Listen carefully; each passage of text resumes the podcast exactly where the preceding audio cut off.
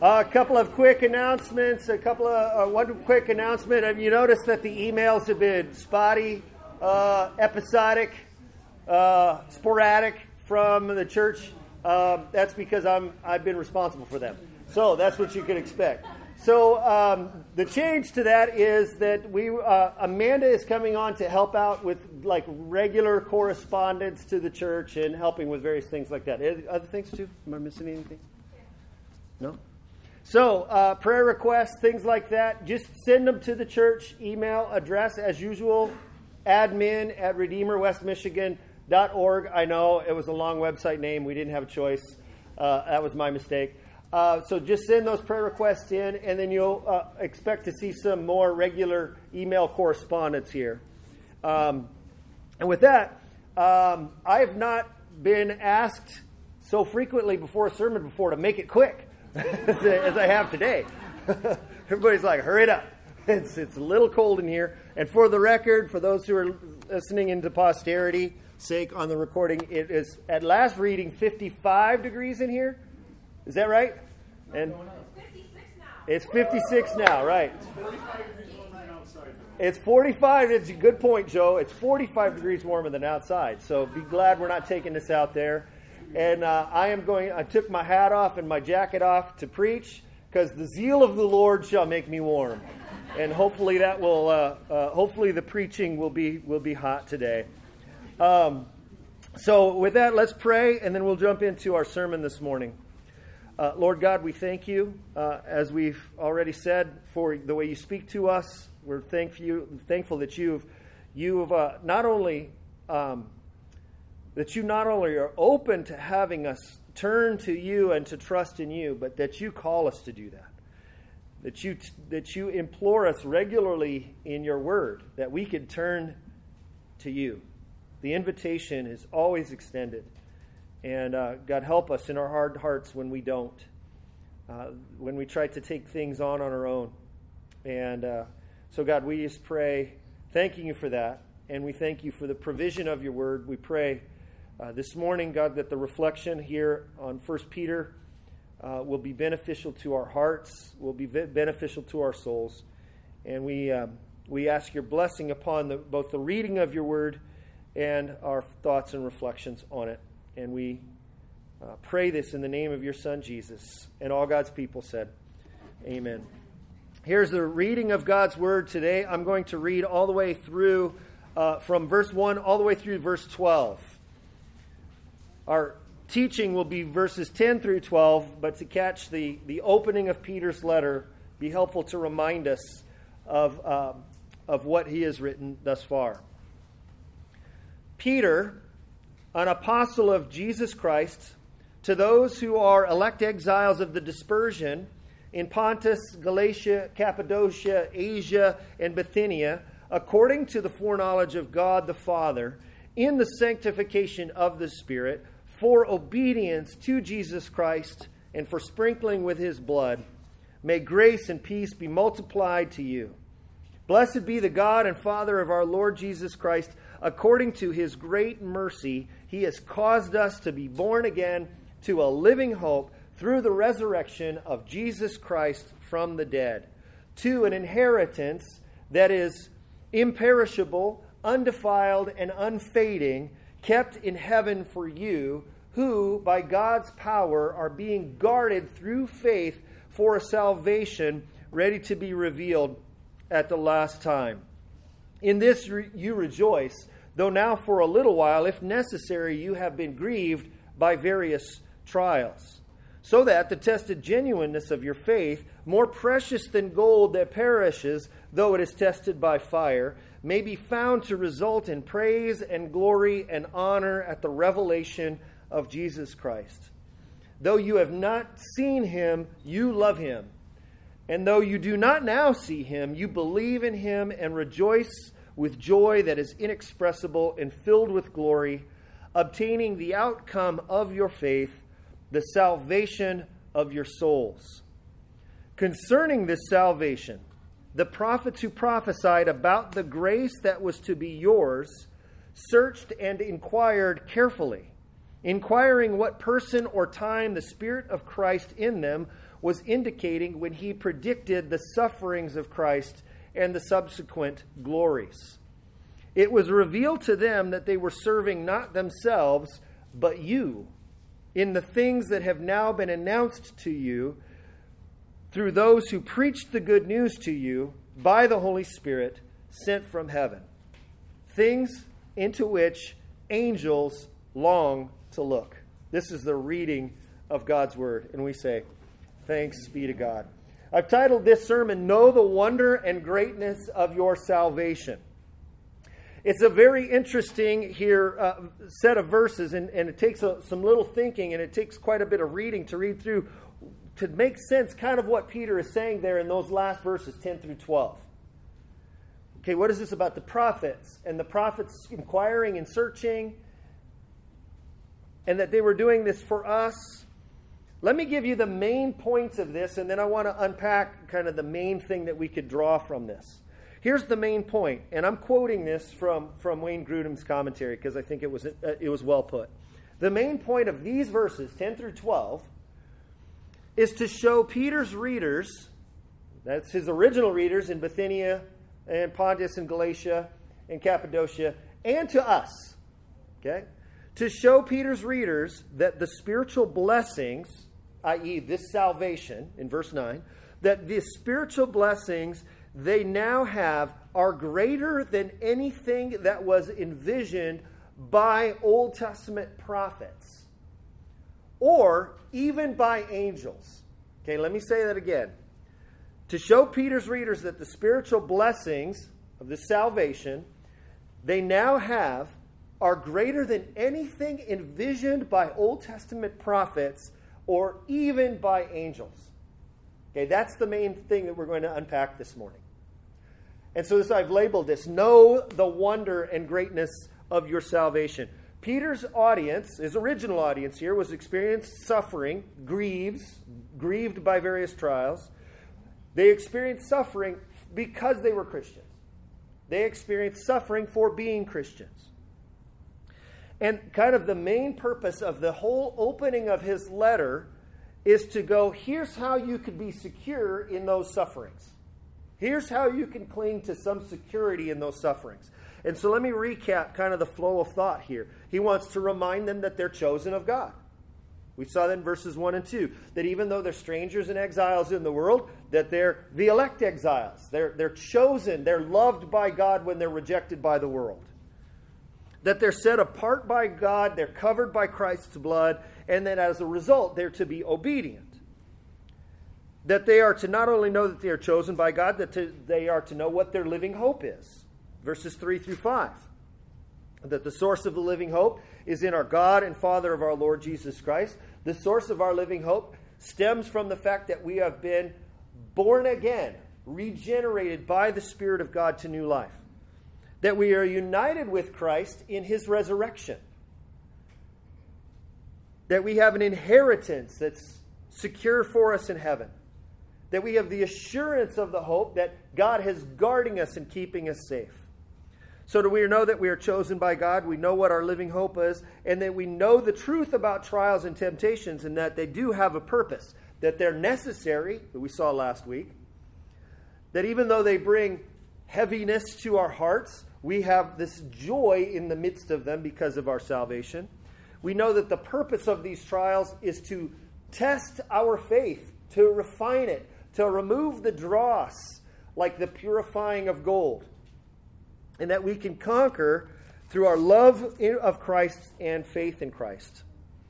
And so now we look at the end of this. So Peter's kind of saying, he goes, oh, We want you to know how you can be secure in the middle of suffering is to know your chosen, know your hope, to know what the purpose of the trials and temptations are. And then I would say, lastly, he's capping this all off by saying, Know the wonder and greatness of what your salvation is if you have faith in Jesus Christ.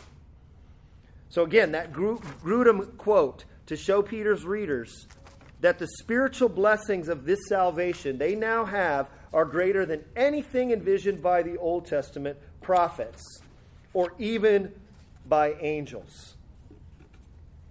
And so here I want to unpack this salvation in seven things to notice in these three verses. And then one kind of thought is the capstone for all seven of these. Okay? So you can follow along in your handout. First, uh, this salvation, and, and notice what he's coming off of in verse 10. He says, concerning this salvation, right? Because in verse 9, he's talking about the outcome of your faith, the salvation of your souls. We may experience hardship, difficulty, trial in this world, in our physical bodies. But he says, uh, your, uh, the salvation of your souls is the outcome of your faith. And he says, now concerning this salvation, I want you to know that this was prophesied in the Old Testament. So that's what it says the salvation was prophesied. Or verse 10, the prophets who prophesied explicitly. Okay, now again, remind ourselves what a prophet is. A prophet is primarily one who receives a, an authoritative word from the Lord God and then delivers it as it's given. He's just giving it as the Lord has told him to give it. Thus saith the Lord, kind of thing, right? And it's only secondarily about predicting the future. Okay, so some, sometimes just got to be clear prophets do indeed predict the future to the extent that the word that they have received from the Lord uh, entails something that the Lord says, I will do this. I will promise this. This will happen to you. Okay? So the prophets, the salvation was prophesied in the Old Testament. New Testament is not plan B. Okay? There's not a, another separate path. There's not a path of salvation for the Old Testament and a different one for the New Testament, and that they merge at some point in history. No, this is all part of the plan. It's one of my one of my favorite subjects. One of the the big eye-opening moments for me was to realize, oh, there's one cohesive plan. This salvation is spoken of all throughout the Old Testament. So this salvation was prophesied. Okay, the prophets who prophesied, this salvation was a mystery concealed in the Old Testament. So, what we mean by mystery here, and it was concealed, like you, you knew it was there, but you didn't know the full opening of it. It hasn't been totally unpacked uh, for the Old Testament audience, the, the true greatness of the salvation. So, they, it wasn't like they didn't know about salvation and then all of a sudden the New Testament came. No, they knew about it. God spoke to the prophets about it. Uh, but it was a little bit in shadowy form, was missing all sorts of details. So, this is why the prophets, it says here in verses 10 and also a little bit in verse 11, it says that they searched and inquired carefully, inquiring what time or person the Spirit of Christ in them. Okay? Then here, the Spirit of Christ is the Holy Spirit, indicating when he predicted. This is the predictions not of the prophets, this is the prediction of the Holy Spirit speaking through the prophets. So this salvation was a mystery contained, concealed in the Old Testament. And then number three, uh, oh, I got three and four there. Get a, get a little advanced uh, lesson. This salvation was a personal uh, reception of God's grace to us. You see that in verse 10, verse uh, um, kind of in the middle of verse 10. Concerning this salvation, the, prophecy, the prophets prophesied about the grace that was to be yours Okay? Catch this here. Old Testament prophets are receiving this word from the Lord and communicating it out to their audience about what the Lord was doing, but contained in it was a message, Peter says, for you, New Testament Christians. Okay? And this is why uh, this is connected here to, to verse, uh, to point number four. This salvation was was destined for New Testament believers. This salvation was, uh, as Augustine put it so well, the new is in the old concealed, the old is in the new revealed. So, this salvation was spoken of, this new covenant that God was uh, offering through the forgiveness of sins through Christ, was actually in the Old Testament in shadowy form, or as Augustine says, the new was in the old concealed. And the old, all of those promises and everything, is in the new revealed. and that this salvation is destined for New Testament believers. Notice what it says in verse 7 or verse 12.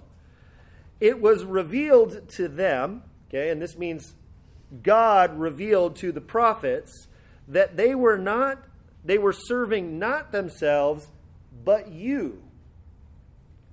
They were not serving themselves, but they were serving you. The Old Testament prophets' main service, Peter is saying here, is not just for their original audience. He says to these suffering and grieving and struggling believers in Pontus, Galatia, Cappadocia, and Asia, in the middle of their suffering, he's saying, This salvation spoken of in the Old Testament was destined for you, New Testament believing Christians, those who believe in, in Jesus Christ. This says to us that believers exist in an age of fulfillment. We live in an age of fulfillment.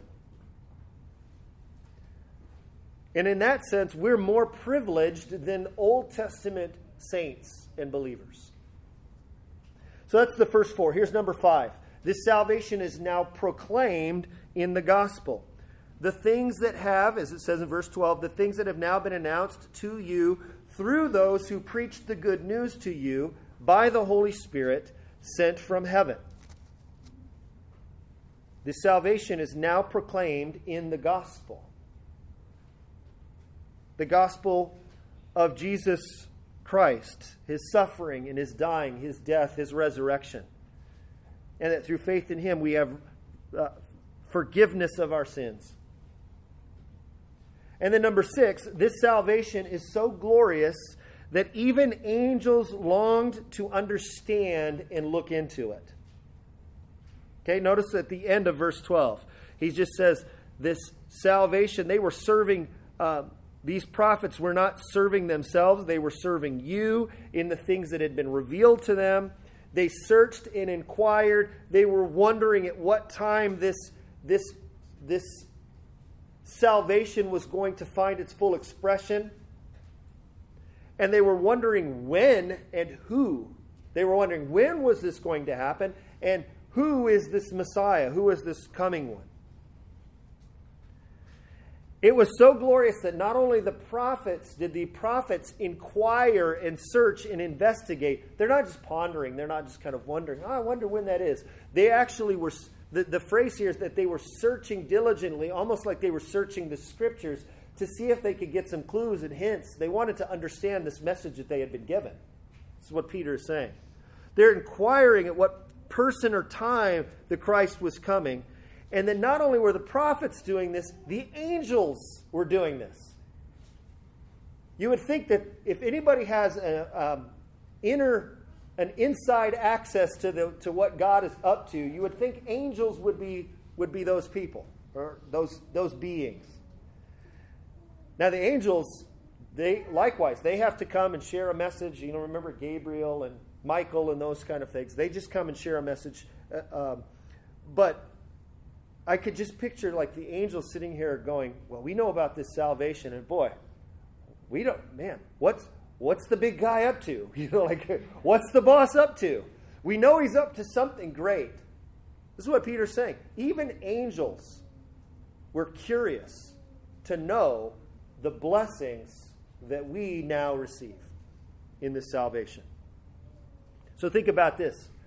Believers in Christ are more privileged than angels. Not just Old Testament saints, not just Old Testament prophets. We're more privileged than angels. And lastly, this salvation was accomplished by the suffering and glory of the Messiah. They were inquiring in verse 11 what person or time the Spirit of Christ in them was indicating when he predicted the sufferings of Christ or Messiah and the subsequent glories. On the Greek here, it's, it's interesting. It's a little, and after the after these glories. So, so here's the point. Okay, why is he making all of these points about this salvation and the blessing of their salvation? Let me tie that back to what I started to say here about the larger point in all of this.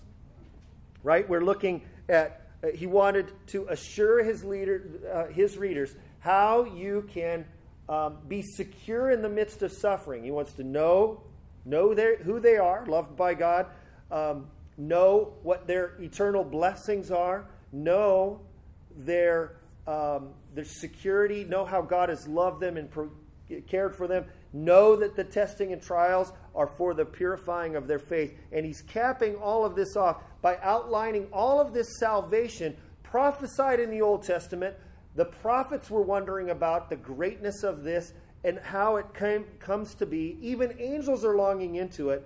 And he's saying that all of this finds its fulfillment in Christ, who suffers and then goes to glory. See how that ties in with what he's saying about their experience. This salvation that you have, that the prophets were wondering, who, who is this person? And then when you look and you find out who this person is, Jesus, you realize, ah, all of the blessings and the glory of salvation come in Jesus. And how does he come? Suffering and then obtaining glory. That's, that's a key thing to catch, capture here. So here's the capstone point sufferings first, glories to follow. Sufferings first, glories to follow. This is what all of the prophets were seeing in their message. Salvation and blessings were coming. And it was going to come in this Messiah. And when the Messiah comes, wait a second, he suffers? and dies, and then is raised to life and is now seated with at the right hand of the Father. It's not a straight path to glory. That even the Messiah had to suffer before he obtained his glory. And Peter is saying here, that's the Old Testament pattern. That's been the pattern all along. And that's the pattern for us as Christians too. Sufferings and then glory.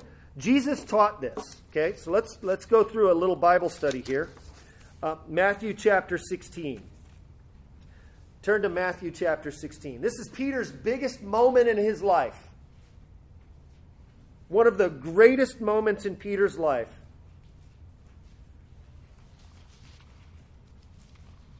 Matthew chapter 16.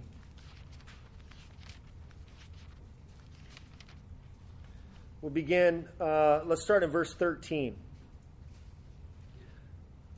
Now, when Jesus came to the district of Caesarea Philippi, he asked his disciples, Who do the people say that the Son of Man is?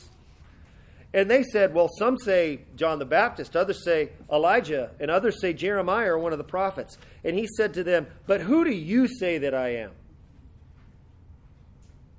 Simon Peter replied, You are the Christ, the Son of the living God. You are that person that the prophets were inquiring and investigating about.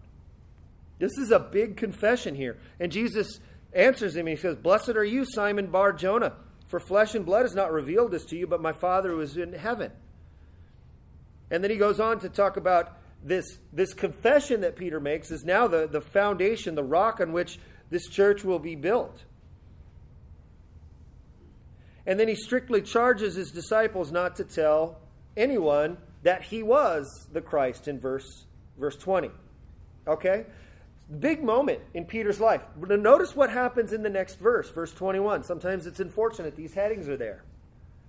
From that time, meaning from that moment, that just transpired with Peter's confession of Christ, from that time Jesus began to show his disciples that he must go to Jerusalem and suffer many things from the elders and the chief priests and the scribes, and be killed, and on the third day be raised. Right? Jesus explains Great, you've identified me as the Messiah. Now let me show you and remind you what the Old Testament hinted at about what the Messiah was going to have to experience. And that is suffering first, glories to follow. Because it would be very easy for Peter and a lot of uh, believing Jews in the first century to think The Messiah comes, boom, straight to glory. And Jesus had to remind them right in the midst of this confession okay, from that moment, okay, you guys now have to know that I'm going to be thrown into the hands of the chief priests and the elders, and they're going to, they're going to kill me. Suffering first, glory to follow. To which Peter, the mature disciple and leader that he was, says, he, he uh, notice what it says, verse 22. Peter took Jesus aside. Can you imagine? Here, oh, here, let me let me fix this. Jesus, let me tell you something. Peter took him aside and began to rebuke him, saying, Far be it from you, Lord, this should never happen to you. You're the Christ, straight to glories. No suffering first. To which Jesus said, That answer comes from Satan. Get behind me, Satan. You are a hindrance to me, for you are not setting your mind on the things of God, but on the things of man. What are the things of man? Straight to glory. I want glory. Then Jesus told his disciples, If anyone would come after me, he must deny himself and take, take up his cross and follow me. For whoever would save his life will lose it, and whoever loses his life for my sake will find it. Suffering first, glories to follow. The point is driven home even more after Jesus' resurrection. Kind of like a, a, a, big I told you so. If you read the post resurrection accounts in all of the Gospels, uh, and I, I challenge you to do that. Look through all of the Gospels after Jesus' resurrection and see this theme. It's really prevalent in Luke's Gospel, but it's everywhere. The angel at the tomb, Luke 24. He's not here, he is risen. And then what does he say? This is new information for you. I know it may be hard to grasp. What does he say? Remember how he told you?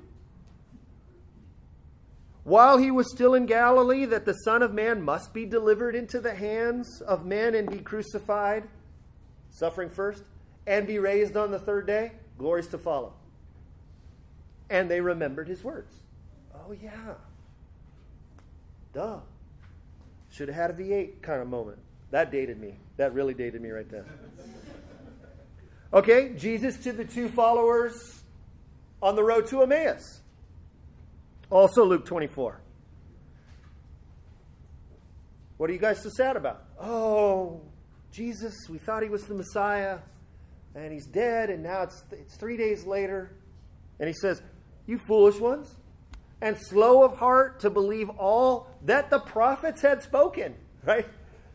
The prophets had gotten this message that the Christ was going to come, he was going to suffer, and they conveyed this message, and then they were searching the scriptures to find it. And he's like, You guys are slow to capture what the prophets have spoken? Was it not necessary that the Christ should suffer these things before he enter into his glory? Right in verse 26. Was it not necessary? And then, beginning from with Moses and all the prophets, he interpreted to them uh, in all the scriptures the things concerning himself. Genesis to Malachi, all there. It's awesome. Sufferings first, glories to follow. The theme of all the scriptures points to this, and that the Messiah would lead the way. A little bit later, Jesus is with the disciples He's eating broiled fish with them. And he said to them, These are my words that I spoke to you while I was still with you, that everything written about me in the law of Moses and the prophets and the Psalms must be fulfilled. This is also Luke 24. Then he opened their minds to understand the scriptures. It was all there. The new is in the old concealed. The old is in the new revealed. And he said to them, Thus it is written. What? What was written? Thus it is written that the Christ should suffer and on the third day arise. And that repentance for forgiveness of sins should be proclaimed in his names in his name in all the nations beginning from Jerusalem. Suffering first, glories to follow. Peter finally got this. Turn to Acts chapter 3. Peter's there. He's with his disciples. He's with the other disciples. He's with Jesus. He's getting this rebuke. He didn't get it. Remember? He didn't get it. He had to pull Jesus aside. No, this isn't this isn't for you. You don't suffer. You're the Messiah. When the when the when the police show up to arrest Jesus, Peter still didn't get it. No. I'm going to chop off an ear so that you don't have to suffer. He finally gets it. And this becomes a key part of his preaching. He preaches a sermon, Acts chapter 3, verses 17, starting in verse 17. And now, brothers, Peter says, I know that you acted in ignorance, as did all your rulers. But what God foretold by the mouth of all the prophets, that his Christ would suffer, thus he fulfilled. Repent, therefore, turn back, that your sins may be blotted out, that times of refreshing may come in the presence of the Lord, and that he may send the Christ appointed for you, Jesus, whom heaven must receive until the time for restoring all things about which God spoke about by the mouth of the prophets long ago. Peter, twice in that little section, says two things that the prophets spoke of long ago that Christ would suffer, and that the restoring of all things, suffering first, glories to follow. It's, it's pretty amazing. You see it everywhere now, right? It's everywhere. Paul in Thessalonica, to, uh, when he's preaching in Thessalonica in Acts 17. And Paul went in, as was his custom, and on three Sabbath days he reasoned with the Jews from the scriptures. What was he reasoning? Explaining and proving that it was necessary for the Christ to suffer and to rise from the dead. Then he's saying, This Jesus I proclaim to you. Suffering first, glories to follow. Lastly, I could keep on going. Lastly, the writer of Hebrews, speaking of Jesus' incarnation in Hebrews chapter 2, he says, But we see him who for a little while was made a little lower than the angels, namely Jesus, crowned with glory and honor. Why? Because of the suffering of death. So that by the grace of God he might taste death for everyone. For it was fitting that he, for whom and by whom all things exist, in bringing many sons to what? Glory, should make the founder of their salvation perfect through suffering. It's right there. Suffering first, glories to follow. Now, it should be pointed out here that glory, that the glory of Christ is never spoken of in the plural. When it's used in the plural here, as it says here in 1 Peter, it's referring to our glories that we have through our union with Christ and that He has obtained for us and is going to give us. Again, back to Grudem. The word glories here must not refer only to Christ's resurrection and exaltation, which are never called glories plural in Scripture, but also to the glories of His kingdom which come to us through His redemptive work. So remember Peter's aim how to be secure through suffering. He says, Know the wonder and greatness of your salvation. How wondrous is it? Even the prophets who received the message of the coming Messiah were, inqu- what is this? Searching, inquiring. Who? When? We don't know. and the greatness of your salvation, as he spelled out so beautifully in this chapter thus far. But he says, but in order to know the wonder and greatness of your salvation, you have to know suffering first and glories to follow. Because that is what our Savior and our forerunner had to experience. Sufferings first and glories to follow. Because that's what our Lord and our leader himself showed us the way. Sufferings first, and glories to follow. Friends, are you. Is it tempting for you to sometimes think that the sufferings in this life mean that Christ has, uh, has abandoned us, or far from us, or neglecting us? Friends, if we really dig and unpack with what Peter is saying here, nothing could be further from the truth. As a matter of fact, it's quite the opposite. The sufferings in this life, as a precursor to our glory, shows you just how much we identify with Christ, who himself suffered before he was glorified. That's what Peter wants to drive home to his readers. That's what God wants to drive home uh, to us Christians today. Sufferings first, glories to follow. Know the wonder and greatness of your salvation. Amen? Amen. Let's pray. Father God, we praise you and thank you for these wonderful mysteries of your salvation that you've revealed progressively all throughout the Old Testament scriptures and have now come to full revelation and full light for us. We thank you that, that we as believers are privileged above Old Testament saints. We thank you that as believers in this new covenant era, through faith in Christ, that we are more privileged than the Old Testament prophets. And God, that we thank you that we are more privileged to know the wonder and glory and greatness of your salvation than even angels did. God, help us to daily live with a reminder of that truth. That the prophets and angels wanted to know what it is that we experience and that is the salvation of our souls, the grace that was given to us at the proper time through your Son Jesus, in whose name we pray.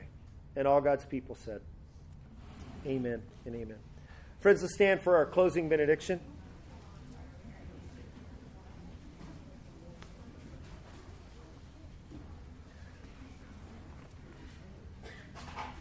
We have a temperature update back there.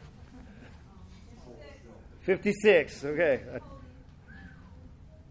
Brothers and sisters, may the grace of our Lord Jesus Christ and the love of God our Father and the fellowship that we have in the Holy Spirit be with all of you as you go. Thank you.